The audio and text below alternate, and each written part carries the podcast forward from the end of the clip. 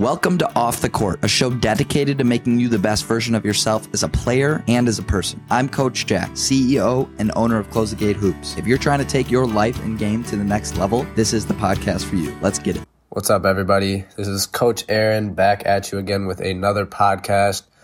Uh, you're going to have to excuse me. I am a little bit sick, so if my voice sounds funny, please don't mind that. Uh, we're just getting through it. I wanted to come on here and make this podcast uh, to talk a little bit about basketball training. So this one's going to be a little bit different than our other podcasts because it's based purely on basketball training. I don't really touch on any life lessons or anything here, but I think this is good for a lot of our students to hear. So I want to uh, come on and make this.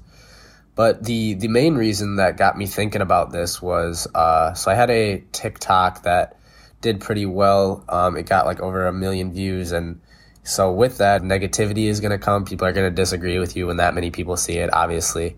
Um, that's just part of it. Basically, the TikTok was a finishing drill where I had, uh, I was going up to finish layups and Coach Jack was throwing a volleyball to me. Um, and I had to hit the volleyball out of the air and then finish.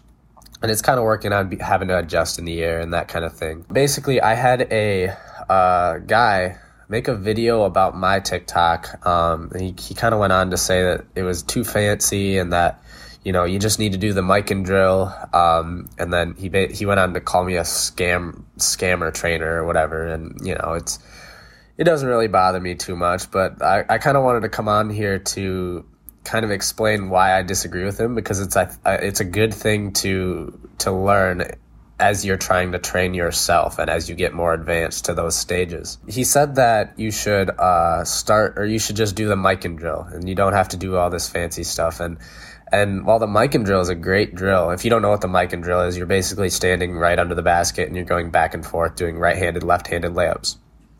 That's an awesome drill. The main difference between those two drills is one of them is block training, one of them is variable training. So, block training, right? You always know what's going to happen next. Variable training is not pre planned, right? So every single rep is different and you don't know what to expect until that cue happens, which is like a game. You don't know what you're going to do until you have to make that read. The drill I, I was doing was with the volleyball. You had to go up and hit the volleyball. You don't know where that volleyball is going to go, right? So you have to go up and hit it and then finish still. So every single rep is going to be different, just like in a game that was my kind of counter argument. His counter argument to my counter argument was that you might as well just play in a game and that and you'll get these re- kind of reps in a game. But if you think about it, how many times in a game are you really going to go up and do those double clutch layups that you have to learn how to do?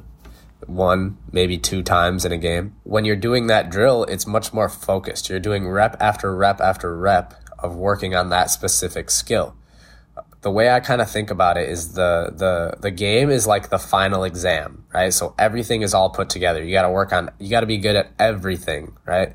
And you never know what skills you're going to have to use in that game.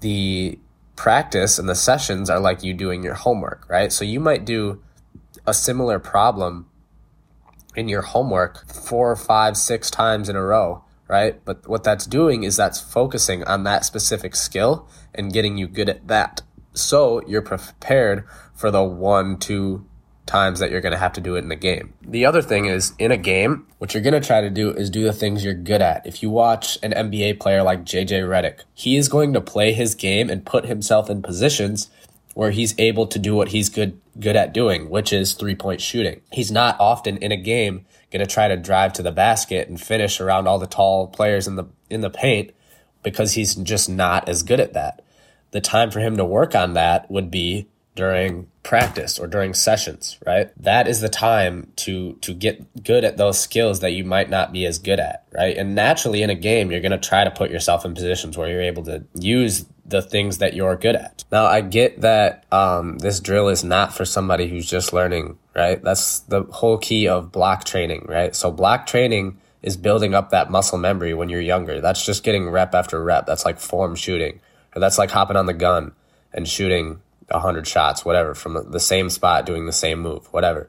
That's block training. That's building muscle memory. Now, once you get older, you have that muscle memory built up and it's not really doing as much for you, doing the same rep over and over and over again because you know how to do that already. Variable training, doing that is going to make it more game like and it's going to build your instincts and make your decisions much more decisive and clear in a game. The simplicity argument that all you really need is a basketball and uh, hard work, right?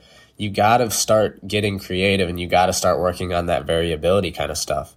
And there's all kinds of, you know, drills I see where it's like, well, that might not be necessary to do. But there's a lot of good drills that will help you work on these instincts. Um, a lot of the drills that we use are we use audio cues.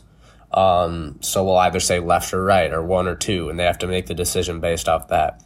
And it's all about just reacting at split seconds, right? The game is a the best. The game of basketball is a game of split seconds, and you have to be able to make those decisions in those split seconds. Kind of wanted to just use this opportunity. Um, kind of gave me a sprouted an idea for me um, to talk about this because this is something that I think a lot of basketball players as they get a little bit more advanced something to start thinking about right again to recap variability right variability is not pre-planned you don't know what you're going to do every single rep and you're using some kind of cue to react to make a split second decision right that is for working on those those instincts right and once and you use that once you already have that muscle memory built up block training is something you do when you're trying to build that muscle memory. When you don't know how to do something yet, repping it over and over and over and over again is going to be what's going to get you good at that.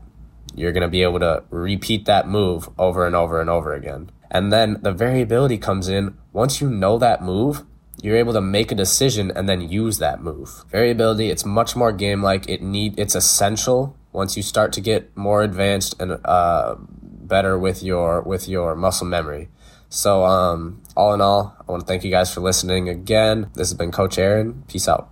Thank you guys so much for listening to this episode of Off the Court. If you're listening to this on Apple Podcasts, please don't forget to leave reviews if you haven't yet.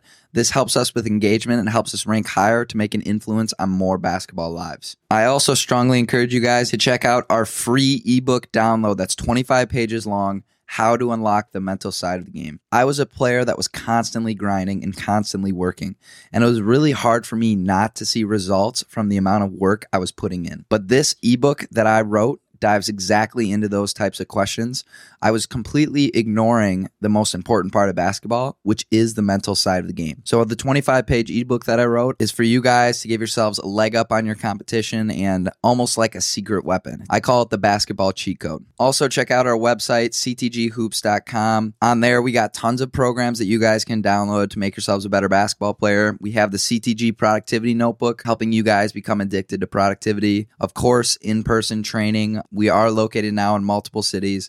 And then we have the CTG blog, free education on becoming your best basketball self. Lastly, follow all our social media pages at CTG Hoops, where we post multiple times a day, trying to make you the best player and person that you can be. All the links for these are down in the description below. Thank you guys so much. Make sure you guys check out all the other episodes of Off the Court and make sure you're ready for next week's episode. I'm Coach Jack. We out, baby.